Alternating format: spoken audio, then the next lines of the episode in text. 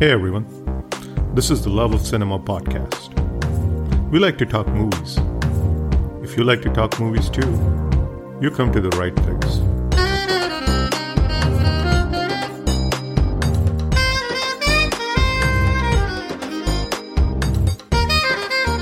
So, on so many levels, Aligarh was important. For me, if you ask me personally, yes, it was cathartic.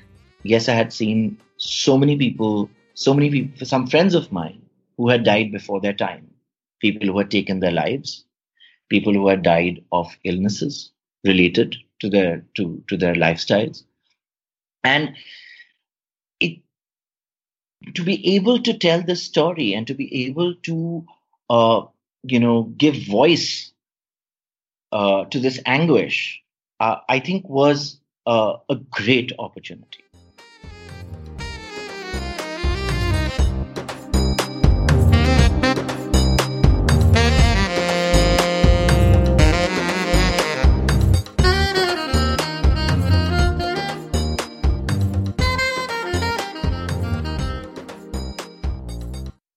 Hey folks, my name is Himanshu, and you're listening to the Love of Cinema podcast. Welcome to a brand new episode. On today's episode, we'll be chatting with a person closely associated with two very important films of my generation Satya and Aligarh. Both films are quite special, and for a number of reasons. We'll talk about all that and much more with Apurva Asrani. Asrani needs no introduction, but I will provide one anyways just for the record. Asrani has scripted some of the most compelling films of our times, including Aligarh, Shahid, and Waiting. He has also collaborated, in the capacity of an editor, with some of the best storytellers in the last 25 years or so.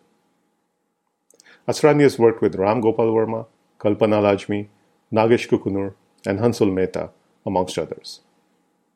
We'll be chatting about his creative takeaways from working with these directors, as well as his approach to editing. Asrani has also been an early openly gay member of the Mumbai film fraternity and has been one of the leading champions of LGBTQ rights in India. Apurva and I chatted about everything from Satya and Ram Gopal Varma to Aligarh and Made in Heaven.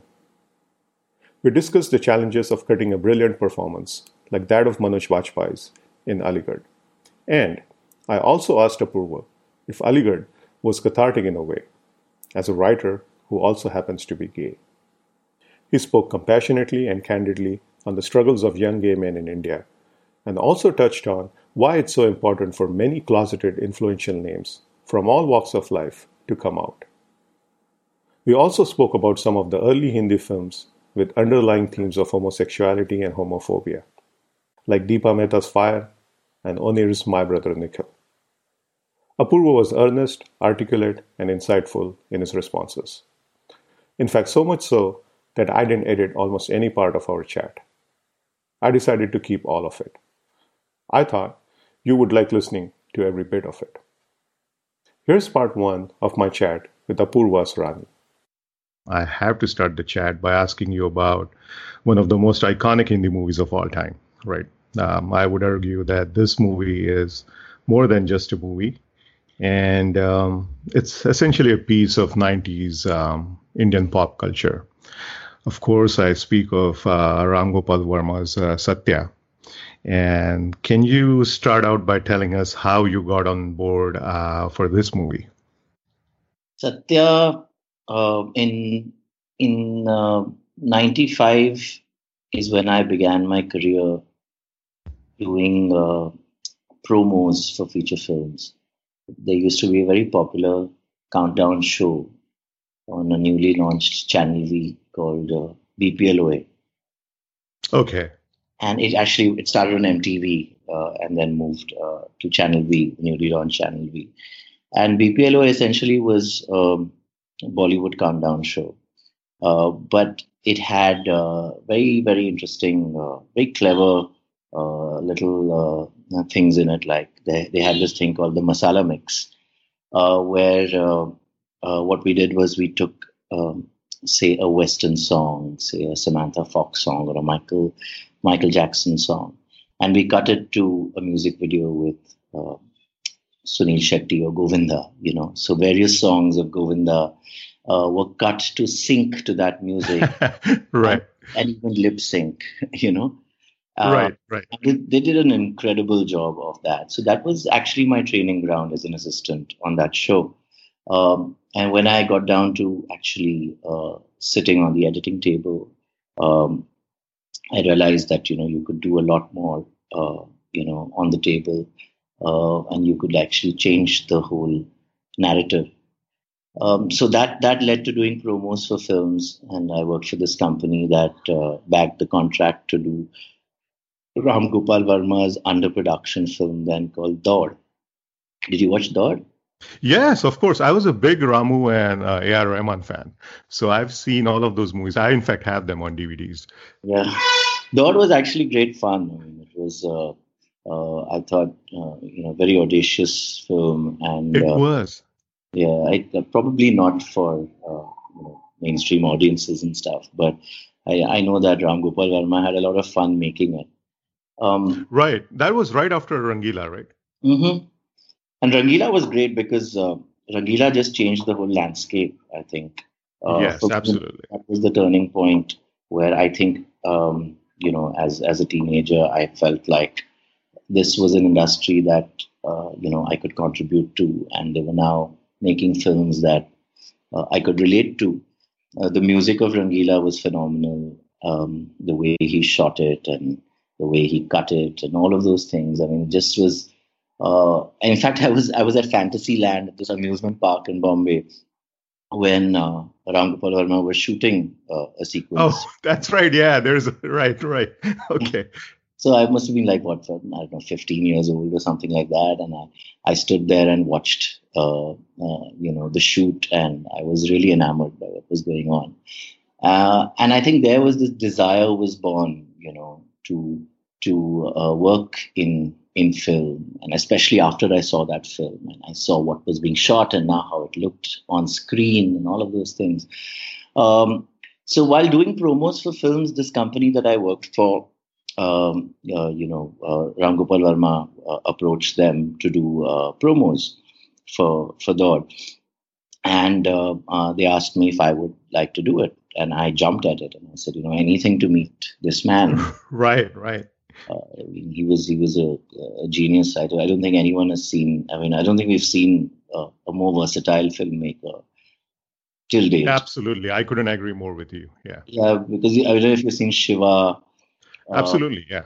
Then, Even Bhoot and um, uh, not Bhoot. I'm sorry, Raat. Raat, yeah.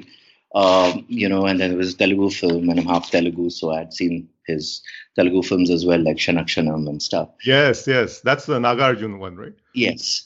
So yes, yes, fantastic. It, it was um, it was a great opportunity, uh, and I, I remember when that footage arrived, uh, uh, you know, wonderfully shot and Rahman's music. Uh, uh, you know, and I started uh, doing this promo with this one vision that you know when Ram Gopal Varma sees it, uh, he sh- he should he should love it so much that he should want to know who is the person who did this. And i i didn't go home for days and i uh, worked on that edit. Um, and then Ram Gopal Varma came in to watch it, and you know he's got a very deadpan expression while watching things, and he just, you know, uh, he scratches his face and he looks in some other direction when you when he's talking to you and you don't know whether he likes it liked it or you know he doesn't like it till he actually says it. And i think that i think the first thing he said was mind blowing mind blowing can you play it again? So uh, very elated i played it again and we watched it over and over again. Um, and he was very very impressed with uh, what had happened. And then he asked me to cut some more and i did I did that with the same kind of passion that you know, uh, and and and he really uh, enjoyed that. And then we started hanging out. Um, he he we both lived in the suburbs. Uh, and this was happening in the in in central Bombay, uh, the edit. So he offered to you know drive me to the suburbs where he was going, and you know I would sit with him in the car, and then he would say, "Would you like to drop into the edit where we're editing Daud?" Uh, and I would say yes, and then um, you know, he was cutting the film on Steenbeck. And uh, I remember going into that editing room and looking at that setup where you know people were still cutting on film at the time. And uh, I, I, think there was there was one song where he was kind of uh, uh he was taking his time with the edit, trying to get it right. Uh, it was a montage of visuals, and it was uh, O Bhavare uh, Yes. And while watching it, I remember you know suggesting a few cuts to him uh, and uh, he would try those cuts out. And you know, I remember how long it took to uh, you know just get one cut uh, uh, on Steenbeck, right? Because you had to mark it, and then you had to cut the rushes. Uh, you know, right, right. This is old school, yeah. School, and then you had to like you know with sellotape stick it together, watch it. It had to be. It was so intricate, but it took a lot of time. So I remember uh, asking him, I said, you know, why don't you consider cutting, you know, on Avid? And you know, he said, I don't know all this, uh, you know, this new uh, software and stuff like that. So uh, we were having this chat, uh, and uh, he he in the car he told me about this new film that he was planning to start, and it was about the Mumbai underworld. And um, I remember it was his red Maruti Esteem. I remember exactly where we were. Um, and uh, uh, it was fascinating, Himanshu, because uh, you know it was not just a film, like you said. yes. Even at, even at that point, because it reflected something that was uh, that had taken this country by storm and and the Bombay film industry in particular, uh, you know, which was the, uh, um, the the nexus it had with the underworld and the the extortions and there were um, attacks on film producers, uh, and there were extortion uh, attempts, and you know it was in the news every day. And absolutely, yeah. By a certain kind of a fear. This was just a few years after the blasts and all of those things. Right. And I remember thinking how how brave he was, you know, to uh, want to tell this story. Um, and I said to him, I said, I said, uh, Ramuji, why don't you uh, edit this film uh, on Avid? and he asked me to explain and i said you know this is how it works you you can really within it's, it's as as quickly as you think you can see your cut uh, and it's fascinating. And he said you know what? Uh, Mani Ratnam who he knew very well uh, had just cut uh, his film iruvar on avid. So he went and I got see. okay. um, feedback on that. And then he said to me he said uh, uh, apurva why don't you cut the film? Um, and I mean, I, I wouldn't even dare ask him questions like, why me? How, how am I going to cut it? Do I even edit film? And I said, yes, yes, yes, let's do it. you know, um, and uh, it, it was as, as easy and um, as simple as that. And he just took a chance on, on, on a 17, 18 year old boy. Um, and he offered me to uh, edit Satya. And, and then, you know, uh, Satya was a very close knit team, whether it was Saurabh Shukla, Anurag Kashyap, the writers, whether it was the camera uh, men. Uh, there was Gerard Hooper from the US, and there was Mazhar Kamran from India. Uh, there were all the assistant directors. And Everyone kind of hung out together in uh, Ram Gopal Varma's Versova flat uh, where discussions were being had, look tests were happening. Urmila was trying out different looks, and you know, um, the uh, actors were jamming with the writers, and um, and we just spent all our time, uh, you know, incubating the film. Uh, and uh, I was also assisting him on the film, so I was on the sets when we were shooting it. Um, so yeah, this this whole journey of Satya was, uh, I think, you know, not just the film, but even the preparation for it, I think just set me up for a career in the film industry. Right, right. Yeah, it's interesting. And as you mentioned, I, I think uh, like Ramu had that um, kind of a halo around him, right? I mean, it's where all the cool kids used to hang out, like you said, uh, during that particular time in mid 90s and everything. I think Atul Sabharwal was also there. And um, uh, he uh, he was breaking ground in perhaps you know ways more than one with his films and like you said he was pretty brave to take on some subjects so yeah i can only imagine how cool that has uh, that must have been yep yep so um, my next question to you apurva is um, you know hal ashby once said that the best place to learn about directing is in the cutting room. And editing is as much a part of storytelling as is uh, writing and direction. Now, you have worked uh, with Ramu, you have worked with uh, Kalpana Lajmi, you have worked with Hansal Mehta, you have worked with Kukunur. What were some of your uh, creative uh, takeaways from collaborating with all these uh, great storytellers? Each each one of the filmmakers you mentioned and the others also who had the opportunity to work with um, had a, had very distinctive styles. Um, with Ram Gopal Varma at the time when we worked together, I think his style was was very organic, uh, very spontaneous. Uh, I don't think he ever started out with a bound script uh, for Satya. Uh, there was there was very few people did in that time, right? At that time. Uh, uh yeah, you're right about that. Even even Hansal Mehta, with whom I worked with on uh, uh, did not really have. Uh, uh I mean, he had a script uh, which Supal Verma wrote, but I think he also uh, played around a lot with it. You know, right, right. There was a lot of improv. And, yeah. There was a lot of improvisation. there was a lot of um, additions on set and uh, you know there, there was the opportunity to to do something on the editing table uh, with with with Ramuji especially, I felt like uh, you know I was a kid in a in a candy store because you had all these wonderful actors, uh, you know, with a style of performance that was uh, so rare. Uh, you know, only seen in a couple of films before that, maybe Bandit Queen and uh, Is Raat Ki Subah Nahi, and you know, right, right we weren't getting to see that kind of a realistic kind of a uh, you know portrayal or performances uh, or dialogue in those days um, and uh, you know so you had all these wonderful rushes and uh, you know i had this this editing console and, and this editing room where i could play around with things. Uh, and nothing was uh, set in stone that you know this, this this story has to begin here or end here or the scene has to contain this or you know not contain this. It was uh, there was a lot of freedom you know which was awarded to every head of department in the, in the film. Hansal also had that style uh, you know where he shot things but having been an editor himself having cut promos himself um, he really respected the space and uh, you know was uh, very aware of uh, you know magic that can be achieved on the editing table. Um, uh, with Nagesh, I found uh, far more um, uh, planned uh, and far more uh, respect for the script than with the other the, directors. I think it's because he, you know, he, he he studied in the U.S. and had spent a lot of time there and had seen a lot of cinema from there.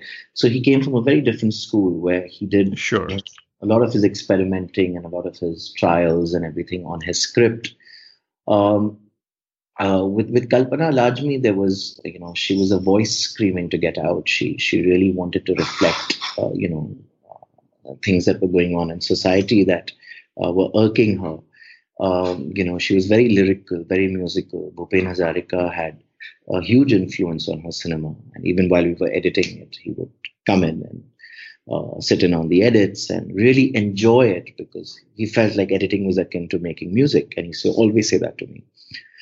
Um, so each each filmmaker, I think, you know, has a different style, and it was right. beautiful to be able to, uh, uh, you know, uh, learn from these uh, uh, filmmakers. Yeah. That's great. Yeah, yeah. I guess everybody everybody kind of uh, has their own style, and everybody kind of lends. And it's it's. Uh, I guess it's difficult to put a finger on it as to what you took from what uh, director. But I guess it kind of you know organically kind of comes together in your own style when you tell stories. I guess. Possibly, yeah, yeah. I think I think that the, all these filmmakers have influenced my craft as an editor, as a writer, and even the stuff that I've directed but I can't I can't pinpoint what comes from where. I even spent you know time with uh, uh, filmmakers like Basu Bhattacharya uh, when I was. Oh, that's wonderful. Yeah, he would. He would. Uh, I, I was directing this uh, Doordarshan series for the North Belt called Hamari Parampara, produced by Shobha Doctor, who made Hum Log. Oh wow! This was uh, before. Uh, I'm guessing this was all before Satya and everything. Yeah, yeah. I, I was already. I'd already spent about three, three and a half years. Uh, you know, working in film in the in in the industry before Satya happened to me. Okay. Uh, so I, I had a chance to uh, you know direct this show for the North Belt. It, that was a, a, a rural based program. I think it was to do with uh, you know things that uh, you know people in villages uh, you know the issues that they face and the orthodox mindset that they were trying to do away with.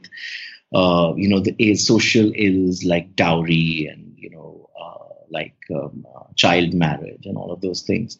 So uh, I got a chance because the director that was doing it moved on to do something else, and you know I was doing promos for pretty much the same company that I told you about earlier, uh, that Shobha Doctor was associated with. So they called me in to um, uh, you know fill in the director's shoes, uh, and that was a great experience. I mean, uh, you know, just uh, and then Basu Bhattacharya, who was a friend of uh, Doctors, used to come into the edit and uh, you know help out because uh, this was a show that she was making after a long time. So he gave me a lot of tips, you know. And I remember his his whole style was that the camera should be placed very naturally. Uh, mm. You know, the angles should be uh, uh, should not be angles that are um, jarring or stylized for the sake of it.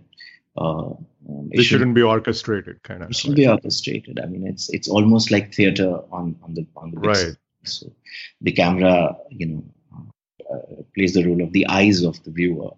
And why would you stand over the head of a person looking down at his or her nose and those kind of, uh, you know, right. Right. Makes, um, makes perfect sense. Yeah. Makes sense. But then I went and worked with Ram Gopal Varma, who didn't give a damn about those rules. That's Ramu's beauty, right? Yeah, and it worked. It worked really well. You know, it, it sorry, there's some disturbance. That's okay. You, you know, if, if there's one thing that I, I, I have learned, and it's only because we're having this conversation that I'm realizing this, is that, you know, there, there are no rules there Absolutely. is no right. right way to tell a story. There is no incorrect way to tell a story. I think each filmmaker, each storyteller, you know, must stay true to his or her grain, um, you know, and find, uh, uh, you know, uh, their voice and and put it out there as authentically as possible. And uh, I think that is the one common thing that all these filmmakers had, you know. Right, right. Yeah, I guess uh, I mean uh, after Ramu, I, I, was just thinking in my mind. I mean, I, I, think Kashyap has been doing that now for many years, right? I mean, yeah. his whole thing is also, I mean, he's uh, pretty much breaking rules with every new film that he's making. True, true. Now I understand you took um, part in an international experiment to cut a five-minute cut from Nick Knight's footage of a fashion collection. Is that correct? That's correct. Yeah. And could you tell me more about what uh, this was about? And I saw your cut, and it's very nice. It's it's it's like a small montage um, along the themes of fantasy, and it has a very specific aesthetic to it. I thought, uh, but could you tell me what um, what was the theme that you um, had assembled um, your cut along? Yeah, this is actually one of my most exciting projects. It, it, uh, in India, very few people uh, knew about it or, or talked about it. Um, and, I, and, I, and I was very excited for people to know about it, just to see the kind of experiment that was being conducted. Right. Also very. And this this was quite quite a few years ago, right? Yeah, yeah. This was this was more than ten years ago. Um, it, okay. It, so so so Show Studio is is uh, a very uh, well known um, UK arts collective um, run by Nick Knight, this uh, uh, well-known fashion photographer. Right. And uh, what Nick Knight did was he went and shot, I think it was 12 hours of footage, if I'm not mistaken, um, of John Galliano, the designer's uh, spring collection uh, at the Paris Fashion Week. Uh, but this was a very unique fashion week as well, a u- very unique uh, collection and a presentation by uh, Galliano, because for for the first time he he he put real people on the ramp. He put people with flaws. He put people who were fat, thin, short, exceptionally tall. Um, you know, people who didn't fit the whole, um, uh, you know, construct of beauty as we know it. You know. Yeah, and I can imagine there must be a lot of pushback for this kind of ideas back then. Oh yeah, yeah, yeah. I mean, there was. I mean, he, this was a highly controversial show as well. You know, because people thought that he was making fun of of a certain kind of people, and you know, uh, Galliano has been very controversial with his work. Um, but I thought I thought it was a it, it was a wonderful experiment because uh, you had the most interesting characters walking uh, the ramp. You had these uh, you know 60 60 something year old twin women who were spinsters uh, you know, uh, and who who who who uh, absolutely did not match your idea of you know a, a ramp model. You had this big burly man with a long mustache. Um, you know, you had a, a, a, man who was three and a half feet tall, was a midget. You know, you had a, a, woman who was extra large size with beautiful dimples, and so so what what Nick Knight did was he shot, and and all these people were, uh, you know, uh, uh, housed at the Ritz Hotel, and they were suddenly living the the lap of luxury, uh, a life they had never seen before during, uh, you know, this event. So Nick Knight shot them, you know, in their rooms, having dinner, making out with each other, uh, you know, having a bath in bathtubs uh, you know, by the Eiffel Tower. It was exquisite footage, you know, and very beautiful. I mean, you know, when you saw that footage, when I saw that footage, I, I was just struck by the beauty. And, and the irony was that these are not conventionally beautiful people. Right, you know? right. Uh, There's certainly a certain aesthetic to it. I, I, saw. I mean, I only saw your cut, but I could tell from that, you know, it's um, uh, that it it it does uh, subscribe to a certain um, director's uh, aesthetic or a photographer's aesthetic. I could tell that. Yeah, yeah, and it, it's the very people. They were characters, you know, and and when you when you when you uh, you know listen and and and you watch and and you give an audience to people who are characters, people you normally ignore, then they light up something from inside of them lights up and that's exceptionally beautiful. So so there was all this footage 12 hours of footage that went out to uh, uh, you know i think 12 filmmakers from around the world. And and they all represented we all represented you know different streams of filmmaking uh, or different industries. So you had uh, you know somebody called there's the guy the leading uh, commercial filmmaker uh, i mean ad filmmaker from the uk called sam snead uh, you know, who makes uh, you know these wonderful 30 second, one minute ad films. Uh, so he got the footage and he put his spin on it. And then you had, uh, you know, the director of Leaving Las Vegas. Um, oh God, I forget his name. Uh, Mike Figgis. Mike Figgis. Yes. Nominated film. So Mike Figgis was a f- represented feature films, you know, and he got that footage, you know. And then there was Anna Span, who is a leading or was a leading, I've not followed her work since, a pornography filmmaker.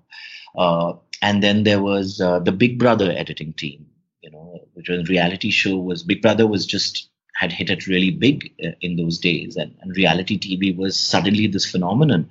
So Breaking you, through, yeah. So you had 12 hours of footage in the hands and I, I, I was called in to represent Bollywood, you know, for want of a better term, you know. So uh, uh we were also given 12 music tracks to choose from and to give you know put our spin on it. You know and i said you know i went in saying i'm not going to do bollywood. I don't belong to any such thing. I'm just going to be me right? Right. Uh, uh, and uh, let's not uh, you know uh, uh, you know conform to any stereotypes here or anything like that.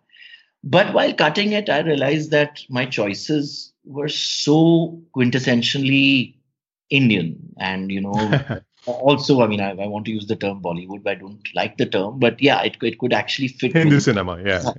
Because because I, I, I used the most lilting romantic uh, track that I could find, uh, you know, and I I found a love story, love stories between characters in, in all the footage. I discarded anything that didn't fit within that. And and uh, I found that you know, uh, people when you fall in love, uh, and when you really fall in love, you know, you, you're not looking at the superficial. You're not looking at stuff that's just skin deep. You're going deeper. Uh, you know, you're looking at a person, a personality, character, uh, you know, uh, goodness, uh, you know, kindness, all of those things, and and so uh, a man might be an extremely short person called a midget in our world, but uh, he could be extremely, extremely attractive. you know, when he touches the face of his lover. Um, the two women who are sisters who've never met uh, another man. They've just been together. They never settled down with someone else, spent their whole lives together. Uh, you know, they fantasize about uh, finding love, but you know, they probably can't break out of the comfort zone that they are. So uh, I was able to edit these things in, and coincidentally, you know, I found that uh, you know, uh, it the climax of my film is a wedding. You know, you can't get more Bollywood than that. right. You know, it, it was because the, I had this celebration where you know after the show everybody was celebrating, having a great time, and I said, you know, this could be a marriage celebration, but I don't have a wedding. I can't create a wedding. And then I found that the the, the, the guy who uh, uh, the, the, the man who was a midget, and there was another girl who was also of similar height, were made to walk the ramp as the showstoppers, the finale, whatever you call it, right? and people were throwing flowers at them. And the guy was dressed in uh, you know a tuxedo with a hat and the girl was wearing a white dress. And i said look this is a wedding. So i was able to stitch that in towards the end uh, like a wedding and you know lo and behold we had a bollywood film so it was uh, extremely well received now um, i would I want to talk a lot about Aligarh. Um, first of all, just a brilliant uh, film. Um, I love this film. Uh, the writing is excellent. Everything is uh, so good about this film. And um, uh, was this film, as a writer who also happens to be a gay man, uh, cathartic for you in a way? And um, I ask that because um, writing of this quality uh, often comes from a deeply personal place. Um, you know, I know that the movie is based on Professor Siras and it's a true story, but I'm guessing that it must have meant something much more than just another project or uh, just another script for you. Could you talk a little bit about that? Yeah, yeah. Aligarh, I like. I woke up one morning. I think we were. Uh, we had just finished uh, City Lights uh, after Shahid, and right. um, I think Hansal called me around eight thirty or nine in the morning, and he asked me, he said, "Apu, have you heard of uh, this uh, guy, Professor Siras?" I said, "The professor, the the, the, the gay professor who was uh, found dead." in in in, in his in his house. He said, "Yes, yes. Do you know about it?" I said, "You know, I was on an NDTV panel um, the day he died, uh, discussing mm. his death." Uh, and uh, he said, did, did, did, you did you did you follow it up? You know what happened? I said, you know what? I mean, I was so angry then and all of that, but I never followed it up as we do. I mean, these news stories they come into our lives. We outrage, we get angry, and then we forget all about them. And uh, similarly, the same thing had happened with Shahid, and uh, you know the same thing was had happened with uh, Professor Siras as well. And he said, yes, this this girl, I, I, don't know who she is. Her name is Ishani Banerjee. And she's just sent me this uh, story and you know news clippings more than anything of of his death, uh, of his uh, case and you know suggested that I should make a movie on it. And I said, you know, Hansal, this is fascinating. I said, I would love to write this. He said, Are you are you sure you think you'd be able to write it? I said, Of course. I mean, this is, you know, uh, this is something that I've been waiting for for years. Because, you know, when we saw films like Dostana, and then we saw films, several films where uh, you know, gay men were lampooned you know, and were there for comic relief. Um, it actually affected the community in a very adverse way. Uh, you know, I don't think the filmmakers intended it for it for it to be that. You know, but but uh, what happened was that people like my family, my parents, you know, their whole idea and understanding of homosexuality came from these films because there was nothing else. Like when I was growing up, Himanshu, uh, in Bombay in, in, in the 80s, uh, right. There was nothing out there that even pointed towards. Um, yeah, I can imagine. Yeah. There was there was one man, you know, an activist named Ashok Row Kavi, who's still standing tall. Yes, yes. You know, who uh, you know would speak up about it, but he was ridiculed. Uh, he was made fun of. He, there was a lot of animosity towards him, and you didn't want to associate with that. So you were actually searching in the dark. And then anytime there was something coming close to it in our cinema, it would be somebody being somebody buffooning it. Uh, you know, uh, somebody, uh, you know, just just there to hit on the hero, and the hero would push him aside, and you know, go go for the heroine, and you know, but he was, he was there to just, uh, uh, you know, make people laugh. You know, so uh, that that used to hurt. That really used to hurt. That, there was one film in in in the mid 2000s, you know. Yes. Uh, called My Brother Nikhil. That on yes, yes, I was going to get to that afterwards. Oh, yes, and that film was a saving grace. That film was a saving grace. That film, I can never be thankful enough to Onir for making that film and, and beautiful film. Yes, presenting presenting uh, uh, two gay men with such dignity, uh, you know, with such sensitivity, you know. Uh, and and and to the actors, you know, for, for playing it with, with, with so much respect. Um, and and and I, and I remember that you know I, I had I'd hoped that this would begin a trend uh, you know, uh, but yes. nothing. There was nothing after that. Between my brother Nikhil and Aligarh, there was a good ten years at least. Yes, yes. You know, it's uh, it's great that you're you're um, uh, talking about this film because my next question was going to be about that. Um, you know, because I always felt that uh, my brother Nikhil was really well uh, received and critically acclaimed, and it's a beautiful film, but it never kind of had the wider impact or the sweeping kind of recognition that Aligarh got, and maybe it's it was just ahead of its time. Uh, it could be. But um, yeah, I was going to ask you that, that. Why do you feel that was the case uh, back when that film uh, released? Uh, well, it was definitely ahead of its time, uh, and you know, it did get a lot of traction. Uh, it, it had it had uh, you know well-known actors playing the part. It had Juhi Chawla in the film as well.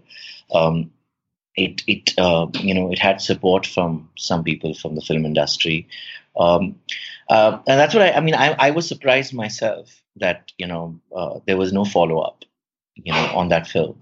You know, actually, maybe about ten years before that, there was a film. There was Fire. Yes, which was which was, which was also a very very well made film. Uh, yes, and Shabana Azmi. You know, but that film uh, ran into huge controversy.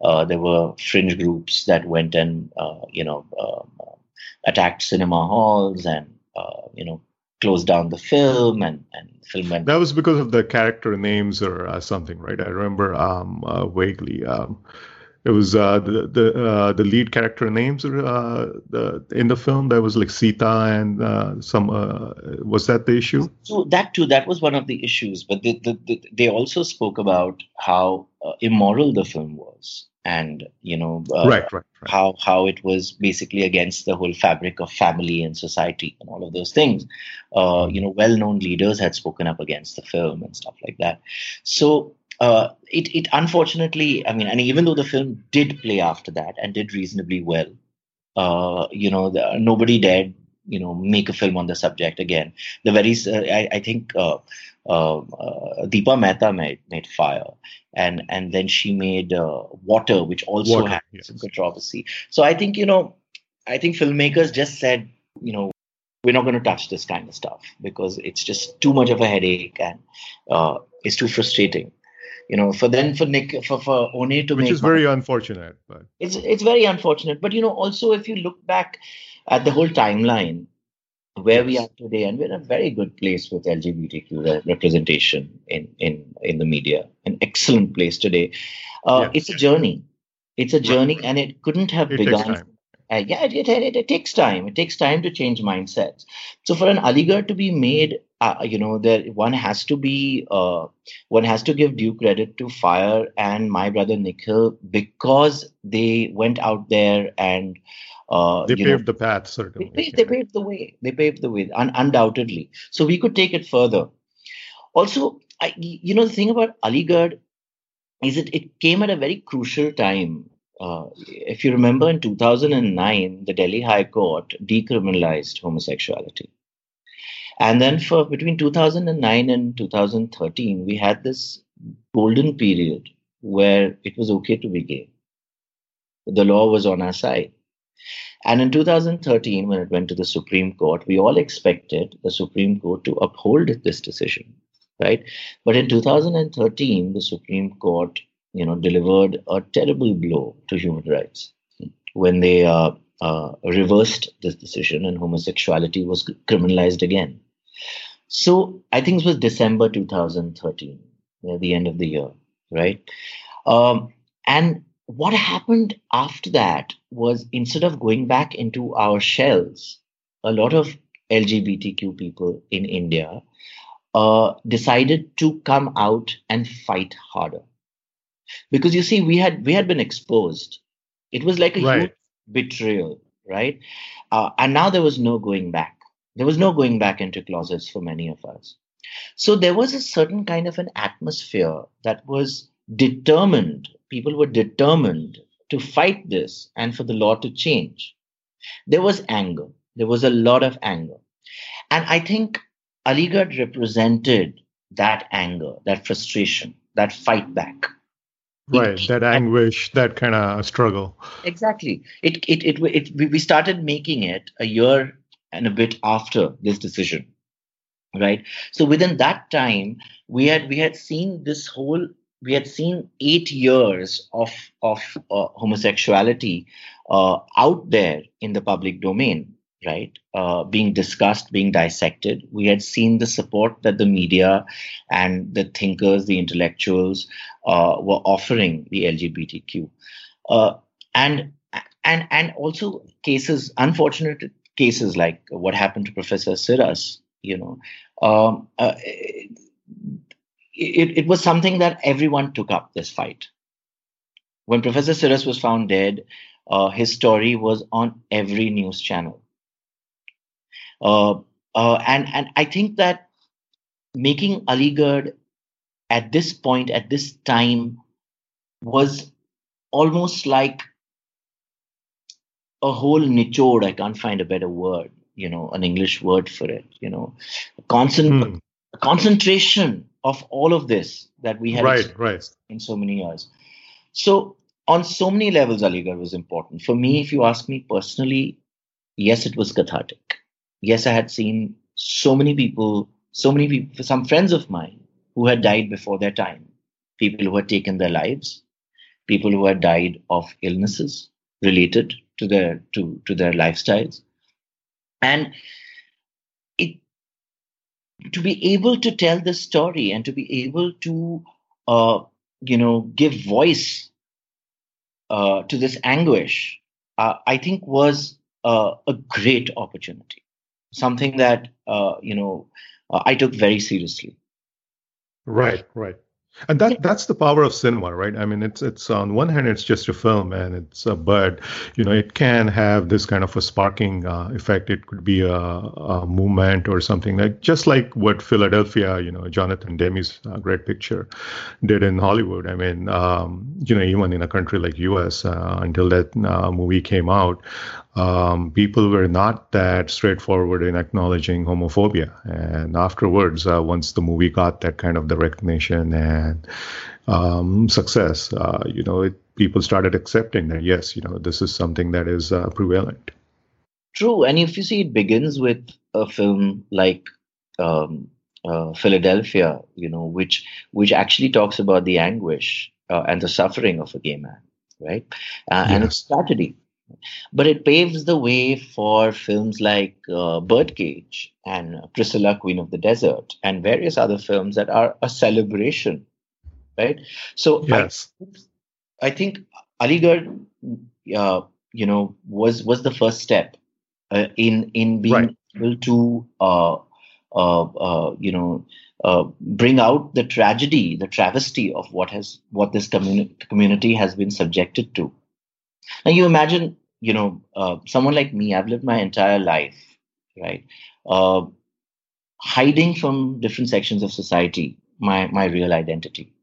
I would go out to events and parties and uh, you know office events where uh, everybody was there with their wives and their children and you know uh, their, their partners were getting due respect and you know uh, but but I couldn't even talk about it, let alone bring my partner to it, because there was this whole fear, fear on so many counts, fear of how society will reject me, ridicule me, but also the fear of the law.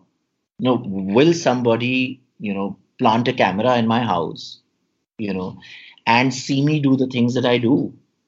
And then what happens to my life? What happens to my career? This always used to be a fear. And then when I saw what happened to Professor Siras, this man, this this absolutely dignified, uh, quiet man of letters, this poet, you know, who keeps to himself, doesn't involve himself in other people's affairs, you know, uh, uh, does what he does uh, very well, you know, uh, has reached a certain position in his workplace, is in the privacy of his own bedroom, you know, having an intimate moment, getting through his lonely night with somebody. Yeah. And there are complete strangers who have no business being there, walking into his house with a camera, breaking into his house with a camera, and filming him in his private moments, forcing him. It's it's one of the cruelest, one of the most cruel things that you can do. Yeah, it's obscene. It's just obscene. They can, somebody has no nobody has any business doing it. And what I found remarkable about this whole case is that it wasn't fought on the basis of it wasn't fought. Uh, uh, uh, uh 377 was not the issue here. That's not what the lawyers fought. That's not what Lawyers Collective and Anand Grover, the people who represented uh, Professor Siras, uh, fought against. Because if you, when Professor Siras was harangued that this happened, it was actually legal to be gay in India. That was the golden period. That was the 2009 to 2013 Pre 2013, right? Yeah. You know, so this happened in 2010 to Professor Siras, right? So what what did they fight about? The case was fought on a man's right to his privacy and his dignity. Article 21. It's in our constitution that nobody has the right to invade somebody's private space without his permission. Nobody has the right to get in there. Forget about what he was doing inside there. What were you doing in his house? So I think that became the the uh, uh, you know the through line, uh, the message of Aligarh. You know, uh, right. and I, that's what caught on. Uh, you know, with with people who watched the film as well. That was the angle. And also, Professor Siras was not an activist. He was not a gay rights activist. He didn't right. even properly self-identify as gay. He was belonged to a generation where the word didn't exist. Right? He probably didn't want to be labeled. So, so these conversations, these questions, uh, you know, were, running in my mind, found their way uh, to the script of Aligarh. Right, right. That's great. That's great. Thanks a lot for uh, explaining it so well, um, because uh, you can tell. I mean, uh, like you said, this movie is much more than you know what it seems on the surface, and um, it's uh, it, it's a landmark in um, uh, you know LGBTQ cinema, but it's also about loneliness and breach of privacy, like you said, uh, you know, which affects everybody. And what a performance by Manoj Bajpayee! Uh, good God, what yeah. an actor! And um, now you were um, editor as well as a writer on this movie, correct? That's true. Can you tell us what what kind of um, you know fine line you need to walk uh, when you're cutting a performance that is um, so brilliant? You know where to cut out anything would be leaving out a great piece of performance. Um, yeah, it, it, was a tough one. Uh, being being my first full fledged script, I had worked as an additional screenplay writer on Shahid, and uh, I was editing the film, and we were, uh, you know, it was a real low budget film. We didn't have the funds.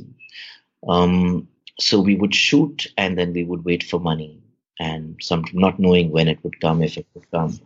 But what Hansal and I would do was jam in the editing room and just find different ways of narrating the story you know whether it was breaking the linearity of it or imposing a linearity to the structure whether it was deciding that see certain scenes didn't really need to be shot we didn't have the money can we do without these scenes and you know making a decision to uh, eliminate those screens from uh, scenes from the uh, script and and to replace it with something that you know fit within this new structure that we were uh, developing uh, so we had that time, and I got the opportunity there to be able to, you know, write certain scenes that would, uh, you know, fit within uh, this whole new narrative. And right. And while doing that, uh, I kind of realized that editing and screenwriting are actually not that different from each other. Right. You see because what you're doing is you're finding different ways to narrate this story. The same scene the same uh, message you know is being uh, can be told in several different ways. Now what way are you going to choose? Are you going to begin with the end are you going to end with the beginning? Uh, you know do you want to follow this particular character and remove the other character who was also part of you know who, uh, who was narrating the story? Do you want to keep it more focused? Do you want it to be about just one character and his journey? So these are all decisions that you make when you're writing a screenplay and while you're editing as well and and i realized that there was something very similar about both these uh, uh, these spaces uh, you know screenwriting and editing so by the time we came down to doing Aligarh, I mean, I was far more confident of being able to write the film because we had al- had already touched upon it uh, in a right. Yeah. You had a prior experience, yeah. Yes, to, to, some capacity. I won't take away from the writer Samir Singh uh, uh, at all, but there was there were things that I was able to add as a screenwriter to that, you know, and and so while writing Aligarh, I was always aware of the fact that no matter what my script is, with the kind of director Hansal is, who is also going to be extremely spontaneous on set and give his actors um, complete freedom to improvise and to bring things that uh, not he nor his script uh, would have uh, probably uh, envisaged in the past. It, there would be a lot of scope for me to actually rewrite this film on the editing table. And this is something that I have always known um, with Hansal's films, that this is a possibility later on. So by the time I came to the editing table and I saw the scenes that I had written played out uh, on the rushes, I saw so many new things that the actors had added that I had not even dreamed of. Like, for example, the Aapki Nazaron Ne Samjha song, which is which has become oh, iconic. Oh yes, yes, absolutely, uh, yeah. It's it's a one one and a half line description in my script He's having a drink, looking in the mirror, lip syncing a Lata Mangeshkar song. Right? There is nothing more. And for me, it was just a moment. But when when I saw the rushes, I saw that in every in three magnifications that Satya Rai Nagpal shot this uh, see, uh, scene was just Manoj on the bed. In all three magnifications, Manoj has just delved so deep into the psyche of this character and lost himself that Hansal was unable to cut this. Say cut. Yeah, it shows. Yeah. Right. So my first cut was a 90 second cut, maybe less, a 60 second cut. Yeah, because I'm still trying to, uh, you know, deliver what I've written. Right? You're talking about that whole fight that, that between a writer and an editor that conflict that can come up yes yes that balance yeah. That balance. And you know and I, I find that with anybody else's written material as well you know. There are things that you absolutely love about what's written and then when you see it on in the rushes you know you have to take a call whether it's something that you really need.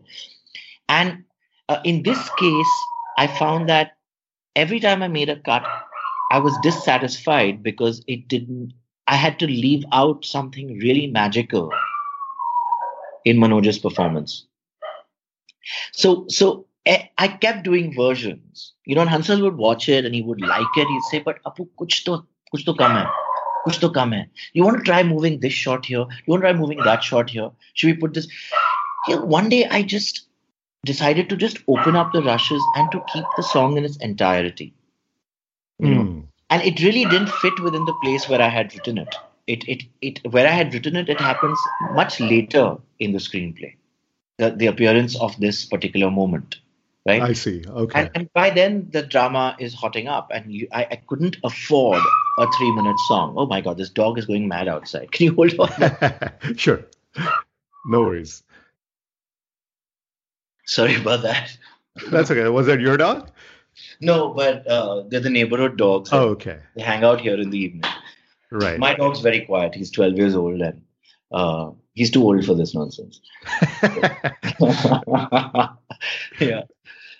So uh, yeah. So I mean, you know, with with um, I I just opened up the cut, uh, you know, more and more and more, and um, kept it in its entirety. And I realized that this is the only way to present this scene. There is no other way. Either we we, just don't keep it if we're going to, uh, you know, uh, um, uh, butcher it in any way.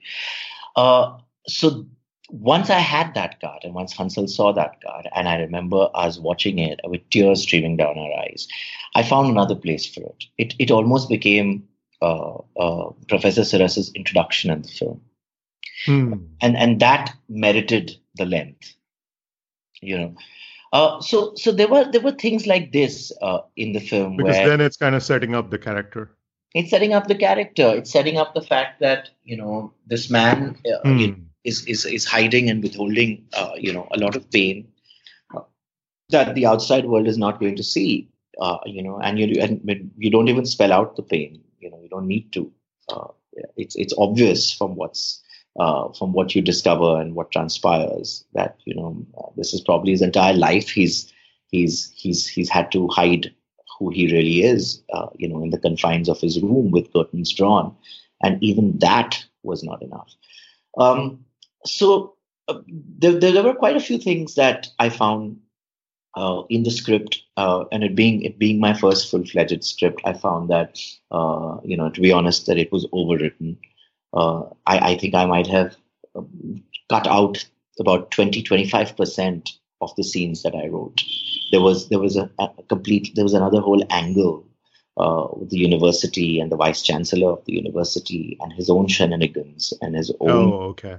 uh, you know uh, uh, reasons to manipulate this case and and while some well much of that might be true uh, it you know we found that it was making a villain it was it was directly giving you a face you could call a villain and that is something that we didn't want to do with Aligarh because the moment you could you can pin it on one person right the whole of society is going to absolve itself Correct. And you you don't want to do that at any cost. Yeah. No, we don't because this is not about one person, uh, you know, wr- wronging him.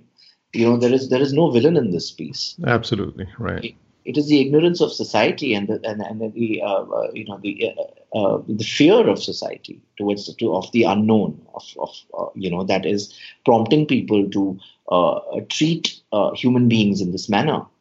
Yeah. So, Aligarh on the edit, I had to almost forget forget my script and and kind of rewrite it there. And I thought that was just such a wonderful experience to be able to do that. Uh, you know, to be able to find something new. Right. Right. And the music is such a big uh, piece in here. I mean, you guys have used it beautifully. Um, there's a lovely scene uh, where uh, Professor Siras is singing a Marathi song, which is a very favorite song of mine, "Mi Maza Harapuna." Yeah, yeah. Uh, and uh, was that something uh, that was part of your research, or was that something you wrote in? that was actually an assistant director uh, on the film who was a Maharashtrian. Uh, Oh, there- okay. Definitely, there was definitely a song that he sings. Uh, you know, uh, because it's it's it's a beautiful moment there. It's And was uh, Professor Siras a big fan of uh, Lata Mangeshkar and Oh, Asha yes, Bhosle? yes. Oh, okay. So, so in, in his book, uh, Paya Kali Hirwar, uh, Paya Kali Hirwar, is that the book? Yes. Uh, Grass Under My Feet. Yes, yes. Yeah. Yeah, So- I've heard about it. I've never read it. Yeah, it, it, was, we, you know, we could not find that book. We looked everywhere. We looked in libraries, we looked in Nagpur, we looked everywhere. And it's a book he won the Marathi Sahitya Academy for. Yes. Academy yes. Award for. Uh, uh, uh, uh, but, but we couldn't find that book anywhere. That book we got after we had begun shooting. But we had found excerpts from that book and poems that he had written, right? Hmm. And one of them is a is an ode to Lata Mangeshkar. Oh wow! He loved Lata Mangeshkar. He wrote an ode to her, right? He I would love to read that. If you have that, could you uh, send me that? I would love to read that. yeah. Let me let me. I, I there was a Yeah, hard whenever you get time. Yeah, if you, if, a you hard have a soft of, copy, which I do not have a soft copy of, but I, I will try and hunt that down. Uh, in fact, somebody else was asking me thanks. recently. Um, so there, there's that poem, and there's there's a poem that he he writes, uh, you know, uh, uh, an ode to his whiskey, his love for whiskey. Hmm. And there's one poem called "Hangover Ki Yaad." Uh, in, uh, uh, in, in in English, would be you know, memories of a hangover. Um, so the, from these things, I think we got glimpses into uh, his personality. Uh, you know, uh, because he was an extremely private man. Right. You know, people only knew about him, activists, and uh, you know, knew about him when this, uh, uh, you know, this case blew up, and they knew him in that capacity. You know, but to find, uh, you know, who this man was inside and who he was inside four walls, you know, there were a lot of it came from the few poems of his that we found from you know a few friends of his who spoke to us again very few people they knew him in a very limited capacity even as friends and the rest of it was you know a, a gay man imagining what it is like to be in that position in that place Right. so for example that poem uh, that he wrote uh, uh, uh, there- there's a poem in the in the film called oh beloved moon yes. Oh beloved moon, fear not the dawn that separates us, for we will meet again when the world goes to sleep. Right. So yes. Heartbreakingly beautiful. thank you. So that that poem was inspired from a thought, because because we had heard that he had written a poem which was an ode to the moon. Right. But we we never had that poem. We never found that poem. And when we finally found it, I mean, it was we'd already written the film. It's not it's not the same as what I finally managed to write, but the thought, the emotion of using the moon as a metaphor for a gay man, you know, a lonely gay man who probably finds companionship in the moon because you see a lot of gay men, closeted gay men, are only able to uh, come out is the wrong word, but but but to show themselves in the dark of the night. Correct. Express themselves. Yeah. Well, that is where they will cruise. That is where they will find intimacy and sex. You know, because it's not available to most of us in daylight. We will be judged. We will be pelted with stones. We will be arrested. We will be thrown out of our jobs. So it's a it's a it's a very difficult situation, you know. And to go to bed lonely every night for the rest of your life, you know. So what does a man do? I mean, he he he tries to find a, a companion for that night. A companion he knows that when the sun's rays come out in the morning, that that companion will disappear. He will not recognize him tomorrow. So he builds this relationship with the moon. This again was inspired from a title of a poem that uh, Professor Siras had written. So it's it's Very all interesting. bits and pieces of information that we found that we Right. You know and were able to create a character you know uh, partly who he was and partly a projection of who we thought he was Right, right. And even both the songs, um, both the Lata Madan Mohan songs, Aap Ki Nazron and Betab Dil Ki Tamanna, both those songs uh, just beautifully echo, uh, you know, what uh, that person's anguish, loneliness, and just uh, this kind of a despair that is creeping in. Um, uh, you know, they do a, such a great job of expressing that. yeah man but i mean i'm just when i heard them i heard them for the first time in the rushes i mean this is these are Hansal is a huge lata mangeshkar fan himself Oh, okay.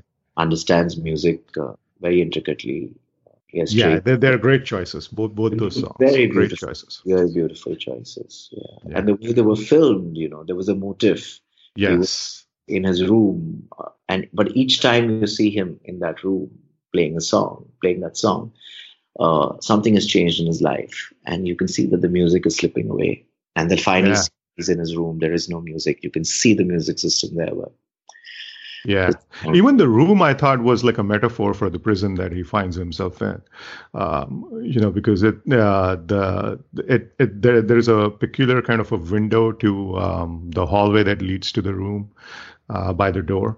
And it yeah. looks like as if it's it's it's like a you know it's a prison room or it's like a entrance to a prison cell, and I thought that that was also uh, you know it's um, yeah, it's heartbreaking. See the tragedy, uh, Himanshu. I mean, you know, he ha- it's a prison cell that at least he has windows, you know, and yeah. some air can come in. But once you see that, once you realize that the world won't let you be, they're peeking through your windows. Yeah, yeah. scene, you know, it's a very laborious scene. He actually, in, in that silence, he goes and shuts every window and bolts the door. Uh, you know, and uh, locks the door and sits underneath it because he just doesn't trust the world outside. You know, this is his right, right. space, and he doesn't he doesn't believe anymore that even this is safe. Even his prison is not safe enough for him, and that's the last time you see him. Right. Well, it's it's just a great movie, and I just want to congratulate you and the whole team. It's just a brilliant film. I think uh, it's one of the best films in the last um, 10, 15 years, uh, maybe in the last uh, 20 years. Wow, thank you. That was part one of my chat with Apurva Asrani. Don't forget to listen in on the second part next week. Like I said, Apurva was very candid and genuine throughout the chat, which is all too rare in Bollywood or Hollywood. Our podcast is now widely available on all major platforms. You can get it on iTunes, Spotify, SoundCloud, or Stitcher. When you get a chance, do drop us a review on iTunes. It will be much appreciated. Also, please do subscribe to our podcast wherever you listen to them. You can follow me on Twitter at Love of Cinema SF8. Until next week, then, this is Himanshu and thank you again for listening to the Love of Cinema podcast.